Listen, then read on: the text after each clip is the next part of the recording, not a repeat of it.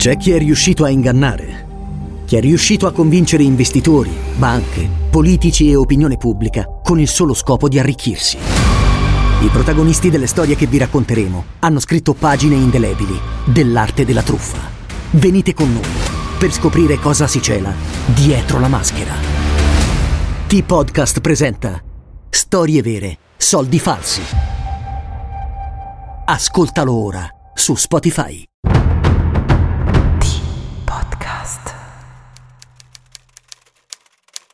Ogni delitto, benché privato, offende la società.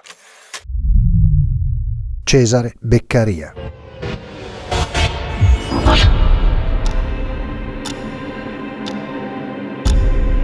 L'Italia è stata teatro di crimini feroci e per molti di questi non è mai stato trovato il colpevole. Non è mai stato trovato il colpevole. Noi ve ne raccontiamo una parte.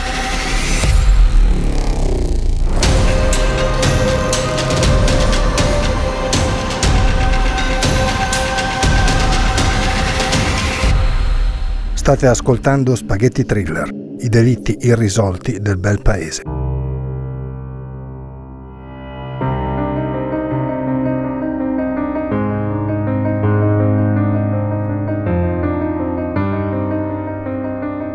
Siamo sul finire degli anni 50. L'Italia è in pieno boom economico, il primo vero boom economico dopo la fine della seconda guerra mondiale si scomoda addirittura il Daily Mail per rendere edotta tutta Europa riguardo al balzo in avanti intrapreso dal bel paese.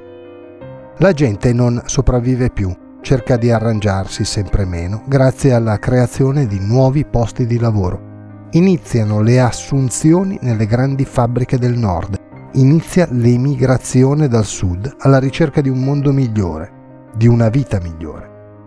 Gli italiani si accorgono, grazie a un reddito pro capite che sale quasi dell'8%, dei frigoriferi, delle automobili, delle televisioni, perché prima, per la maggior parte della penisola, tutto ciò era inarrivabile, impossibile da raggiungere.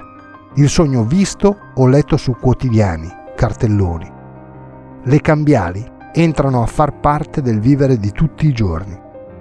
Si comincia a comprare a rate. Oggi acquisto il bene, al pagare ci penso dopo, con tutte le comodità possibili e immaginabili. Basta mettere da parte una piccola somma ogni mese per realizzare tutto ciò che si desidera. O quasi. È il 1959. È l'inizio di una nuova epoca per l'Italia.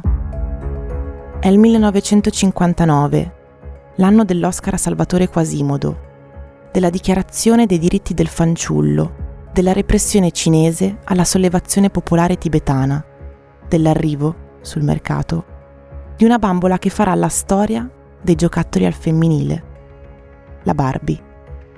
Milano sta scoprendosi sempre più metropoli e sempre meno grande paese. I dialetti iniziano a miscelarsi, i treni che provengono dal mezzogiorno sono carichi di giovani, bambini, vecchi e le loro valigie, a volte di cartone legate con lo spago, a volte tenute insieme non si sa come. Milano che accoglie, Milano che inizia a scoprire la sua anima multiforme e multiculturale. La popolazione sta per superare il milione e mezzo di abitanti solo nel capoluogo, con un aumento, dalla fine del conflitto bellico, del 12%. Trend in crescita per tutti gli anni 60. In questa Milano operosa e più o meno accogliente, la vita procede. Meglio per alcuni, meno bene per altri.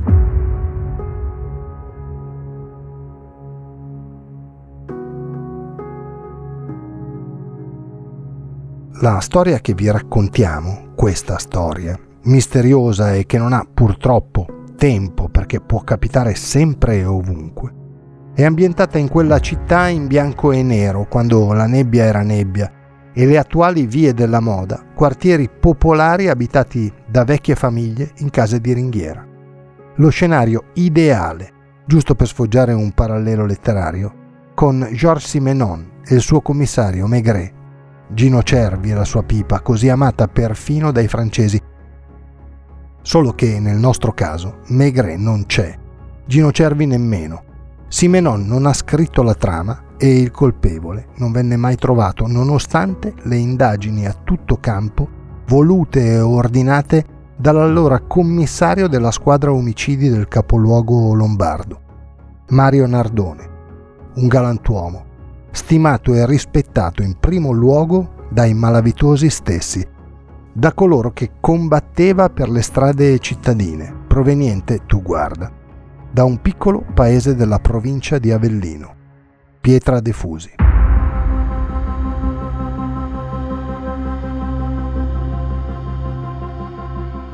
Marzo 1959. Esattamente 13 marzo 1959. Non fa freddo, non c'è nebbia. Al contrario l'inverno è trascorso senza un centimetro di neve e le temperature, a febbraio, hanno perfino superato i 21 gradi centigradi. È il 13 marzo, dicevamo. Venerdì. Mattina presto. C'è una ragazza, un'operaia che sta andando a lavoro. Ci va in bicicletta. La macchina non è ancora un lusso per tutti.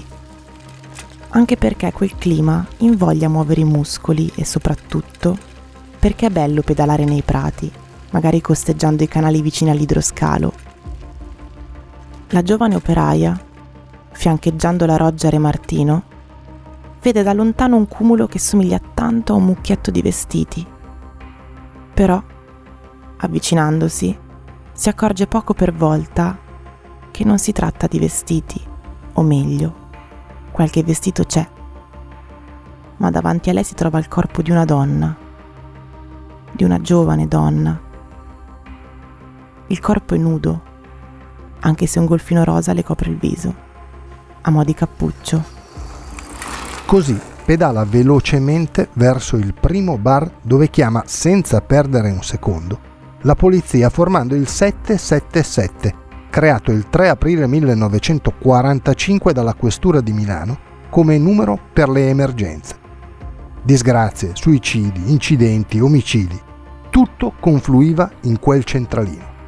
Stiamo parlando di fine anni 50. Le indagini erano organizzate in maniera del tutto diversa da come le intendiamo attualmente. Sul posto giungono subito le volanti, nella fattispecie la squadra omicidi del commissario Nardone. La giovane vittima viene caricata in ambulanza e trasportata all'Istituto di Medicina Legale Milanese. Ma l'autopsia non rivela nulla di particolare, anzi a ben vedere rende ancora più intricata una matassa già di per sé difficilissima da sbrogliare. La donna non ha documenti addosso, neanche la borsetta con qualcosa che possa sveltirne il riconoscimento. Di una cosa però sono quasi del tutto certi gli inquirenti. Hanno a che fare con una prostituta. Il luogo dove viene rinvenuto il cadavere è sospettosamente vicino ai luoghi dove coppiette clandestine o passeggiatrici, come venivano chiamate all'epoca, con i loro clienti si incontrano per consumare rapporti veloci e fugaci. In effetti i dubbi residui vengono spazzati via nel giro di poche ore. Michele Salerno, un rappresentante farmaceutico, si presenta alla polizia per sporgere denuncia di scomparsa. L'uomo, che risulterà in possesso di un alibi inattaccabile, racconta di aver accompagnato la sua convivente, Paola Del Bono, 29 anni da compiere, al lavoro la sera precedente, dopo essere stati insieme al cinema e di non aver ricevuto più notizie di lei da quando è scesa dall'auto. Per lavoro il Salerno intende il marciapiede di Viale Maino, al tempo conosciuto anche come il Viale del Vizio, sede abituale di passeggiatrici.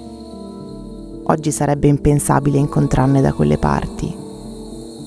L'uomo, prima di andare dalla polizia, certi panni è meglio lavarli in casa propria, potrebbe aver pensato, si è rivolta a qualche amica e collega di Paola, ma nessuna ne sa nulla. Nessuna l'ha incontrata dopo che la Del Bono è stata vista salire su un'auto forse blu, forse marrone, forse nera, sicuramente scura, insieme a uno o due uomini. Certezze in questo senso non ce ne sono. Salire di sua spunto, oltretutto. Forse si tratta di qualche cliente abituale.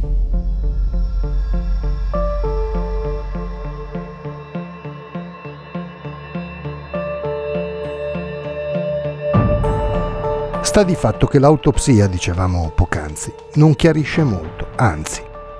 Paola Del Bono muore quasi certamente per annegamento. Non le hanno sparato, non è stata strangolata e neppure avvelenata. Ha ricevuto, questo sì, un paio di colpi alla testa, non tali però da averne provocato la morte. E particolare non trascurabile, era incinta di un secondo figlio la prima l'aveva avuta sei anni prima e attualmente era sistemata in collegio. L'ipotesi più plausibile è che la donna sia stata colpita, abbia perso i sensi, sia caduta con una metà del viso nella roggia e il freddo, insieme alla tubercolosi che la stava annientando, sarebbe morta comunque in un lasso di tempo piuttosto breve, un anno, due al massimo, abbiano contribuito alla morte magari un lentissimo annegamento senza avere la forza di riprendersi, vista la minima quantità d'acqua ritrovata nei polmoni. Comunque, una volta stabilito che la donna è stata uccisa perché di omicidio si tratta, la domanda per il commissario Nardone e la squadra omicidi Meneghina è ma chi l'ha colpita? E secondariamente, neanche troppo. Cosa ci faceva in quel luogo? Isolato eppure alla vista di tutti, un nascondiglio che tanto nascondiglio non è, una stradina distante da qualunque cosa, di quelle paradossalmente nascoste, sì, ma fin troppo nascoste o distanti dal mondo che continua a girare. Il silenzio circonda un delitto inspiegabile perfino per gli investigatori del commissario Mario Nardone, uno che gli assassini era bravo a scovarli.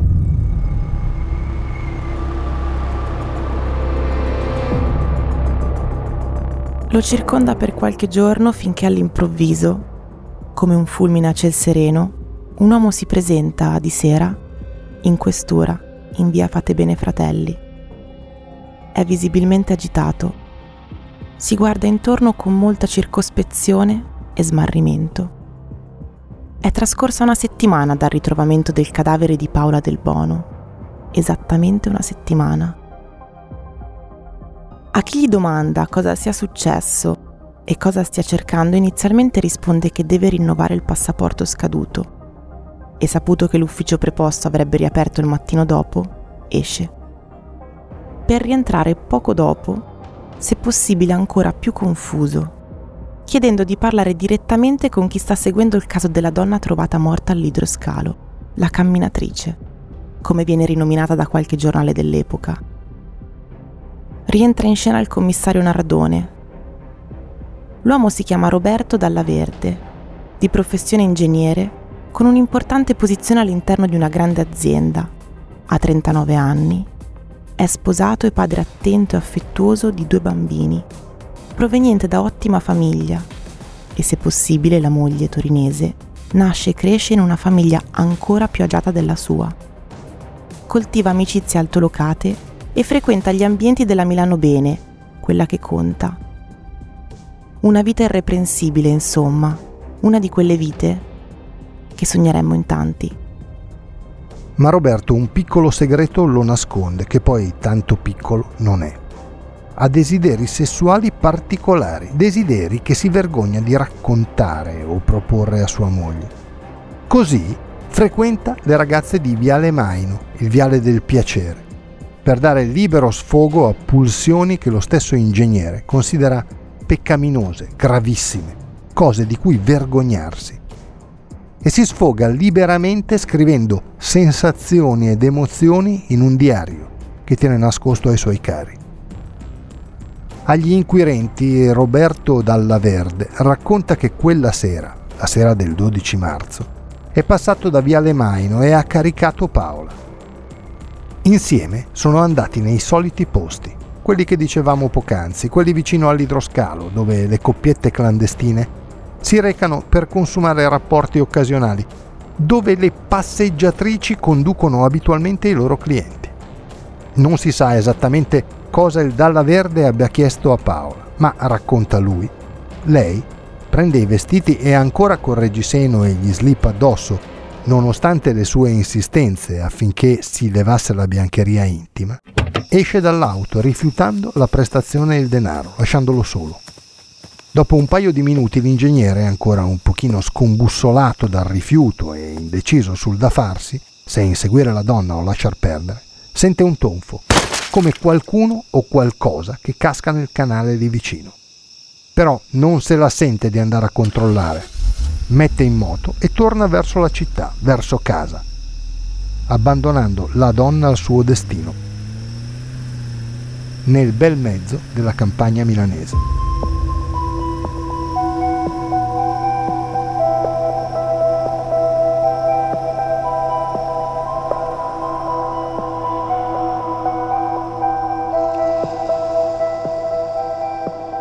Sottolinea inoltre che non è stato lui a ucciderla, non è stato lui a colpirla. La sua colpa, casomai, è quella di averle permesso di uscire dalla macchina e con ogni probabilità incontrare colui che diventerà il suo carnefice. Dopodiché, leggendo i giornali e venuto a conoscenza del delitto dell'idroscalo, la sua indole, il suo carattere particolare, la sua perenne battaglia con se stesso lo hanno portato a pensare più passavano i giorni e più ne era convinto, di essere stato lui il responsabile della morte di Paola del Bono, per quanto indiretto. O non è così? O forse l'assassino della povera Paola è lui veramente? I discorsi dell'uomo, nei giorni successivi al suo recarsi in questura, si trasformano in veri e propri vagheggiamenti, tanto da richiedere l'intervento dei medici e un ricovero al Paolo Pini, l'ex ospedale psichiatrico noto a tutti a Milano. L'uomo però, improvvisamente, rinsavisce. Vero, sono stato quella del bono. Vero, le ho richiesto prestazioni particolari. Vero, lei se n'è andata. Però no, non sono stato io. Io non l'ho mai colpita.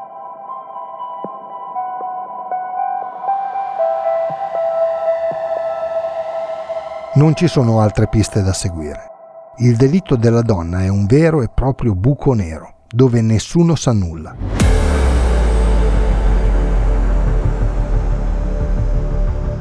La vita della donna è, nonostante la sua professione, piuttosto limpida.